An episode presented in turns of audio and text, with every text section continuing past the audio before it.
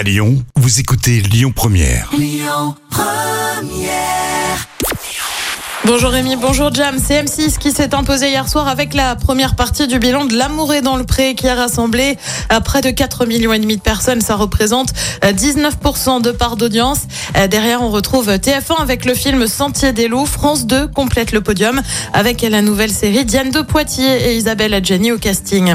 La finale de la Starac, c'est à la fin du mois. Je vous cache pas que je suis étonnée. Dans mon enfance, ça a duré des mois et des mois. Là, même pas deux mois et on a déjà une finale annoncée le 26 novembre prochain euh, sur TF1. On commencera pas à 21h10, mais bien à 22h. Bah oui, Coupe du Monde de foot oblige. Euh, TF1 diffuse avant le match Argentine-Mexique. À noter que du côté de la prod de la Starac, on garantit une sorte de concert à finale. On le rappelle, la Starac a vu euh, le sacre notamment de Jennifer, Nolwenn Leroy ou encore Grégory Le Marchal. Et puis direction les États-Unis, on sait déjà qui présentera les Oscars le 12 mars prochain. BC, le comique connaît bien l'exercice puisqu'il a présenté les Oscars en 2017 et 2018. Euh, Jimmy Kimmel qui va avoir fort à faire. hein. Les Oscars sont en effet en chute libre côté audience euh, d'année en année, notamment la gifle de Will Smith envers Chris Rock euh, qui avait fait une blague sur la femme de l'acteur atteinte d'alopécie.